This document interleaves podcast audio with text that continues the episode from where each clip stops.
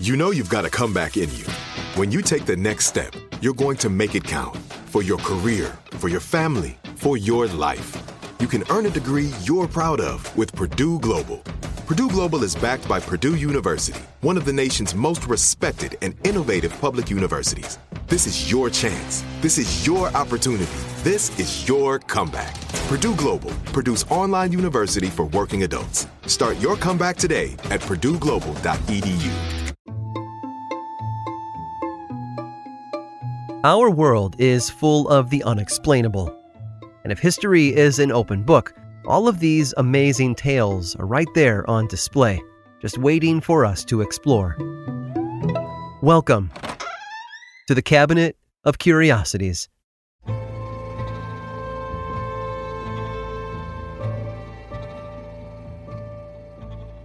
John Osborne lived a charmed life.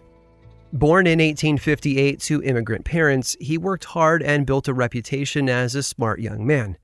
He graduated in 1880 from the University of Vermont with a degree in medicine and was quickly hired by the Union Pacific Railroad as a company surgeon, which ultimately led him from the East Coast to the western town of Rawlins, Wyoming. He dabbled in other occupations and seemed to find success in all of them. He was a farmer, a banker, a chemist, and a rancher, and together with his day job as a physician, these careers all seemed to fill his coffers and bolster his reputation. By the age of 25, he was an elected official in Wyoming, kicking off a career that led him to the U.S. House of Representatives and even a two year term as the governor of Wyoming. It's said that Osborne could often be seen around town, smiling and waving to people he knew, all dressed up in his fine suit with his two tone leather shoes and matching leather medicine bag. He was normal, successful, and the sort of man you'd want on your side if you were feeling ill or needed the advice of a kind doctor. That's John Osborne. But I want to tell you about another man as well, because if John Osborne had an exact opposite, George Big Nose Warden was it. Born around the same time, George hadn't managed to find the same path to success that John had.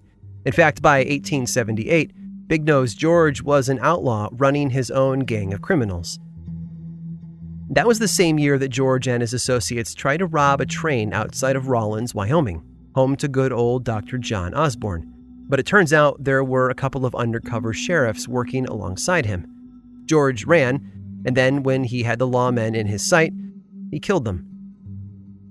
He managed to live on the run for two years before making the mistake of telling someone about the murders. He was turned in, arrested, and then transported back to Rawlins for his trial. On March 22nd of 1881, before his trial could actually begin, George was pulled out of jail by an angry mob and dragged kicking and screaming to a nearby telegraph pole where a noose had been arranged. George was the opposite of John Osborne. John was popular, but the entire mob hated George. So when he managed to get his hands free from the rope that bound him and then wrap his arms around the pole to keep himself from hanging, the crowd just watched and waited. No one helped him. No one took him up on his request to shoot him and prevent the slow death by strangulation. They just mocked him and watched the clock. Before long, Big Nose George's arms gave out and he dropped. He was dead a few minutes later slowly choked by the noose around his neck. He was buried in a plain pine box. Legend says that George's nose was so big that the undertaker had to get help to hold the lid down so that he could nail it shut. I've seen pictures of the guy, and honestly, I can believe it. Big Nose George earned that nickname. A short while after he was buried, though, someone dug him up. A local physician wanted to do an autopsy and study the remains of the murderer to see what physical reasons there might be for George's deviant behavior. But he didn't find anything. He did, however, keep some souvenirs. The doctor took some skin from George's chest and legs and had it tanned. He made leather from the flesh of a dead human, and then he took that leather to a cobbler and had a pair of shoes made. Oh, and a medicine bag. Naturally. So there you go.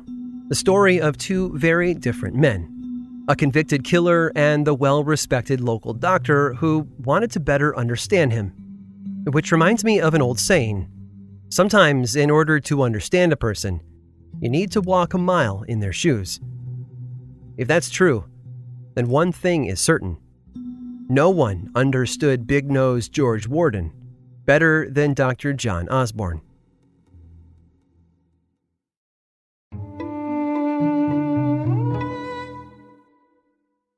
Are you ready to take charge of your health journey? Look no further than Trinity School of Natural Health. With their flexible online programs, you can receive the comprehensive education you need to care for your loved ones or step into the thriving field of natural health. Why choose Trinity? Because their programs offer more than just coursework. You'll interact with experienced instructors, connect with like minded peers, and even participate in optional live events to hone your skills. If you've ever thought about becoming a certified natural health professional, the CNHP program at Trinity School of Natural Health is the perfect certification course. You'll equip yourself with the knowledge and skills to make a real difference in the lives of others. Turn your passion for natural health into a rewarding career. Visit trinityschool.org today to learn more about the Certified Natural Health Professional Certification Program. Go to trinityschool.org. That's trinityschool.org. Trinity School of Natural Health. Transform your life, transform the world. This episode is sponsored by Intuit. Here's a story for you. Once upon a time, a young woman was haunted by the ghosts of bad financial decisions, with credit card debt and an empty savings account looming over her every day. But when she tried to ignore these ghosts, they only grew bigger and scarier, and these ghosts of her bad financial decisions were stopping her from living her best life. So she decided to face them head on and take control of her finances with help from Intuit. Intuit helps you face your financial fears with confidence through products like TurboTax, Credit Karma, QuickBooks, and MailChimp. Whether you're trying to manage your money or trying to run a business, Intuit gives you the confidence to take control of your finances so you can live your best life. Intuit is the financial platform that helps everyday people prosper. Intuit has helped 100 million people live their best financial lives. Visit intuit.com, I N T U I T.com to start living yours. Let's get into it. You ever get that feeling like the concrete jungle's closing in? You crave wide open spaces, the chance to chase your own dinner, or just breathe clean air. Well, listen up. There's a whole world out there waiting, and finding your piece of it just got easier. Head over to land.com. They've got ranches, forests, mountains, you name it. Search by acreage, price, location. They've got it all. No matter what kind of wild dream you're chasing, land.com can help you find the ground to make it a reality. So quit dreaming. Head over to land.com, find your open space, and get out there.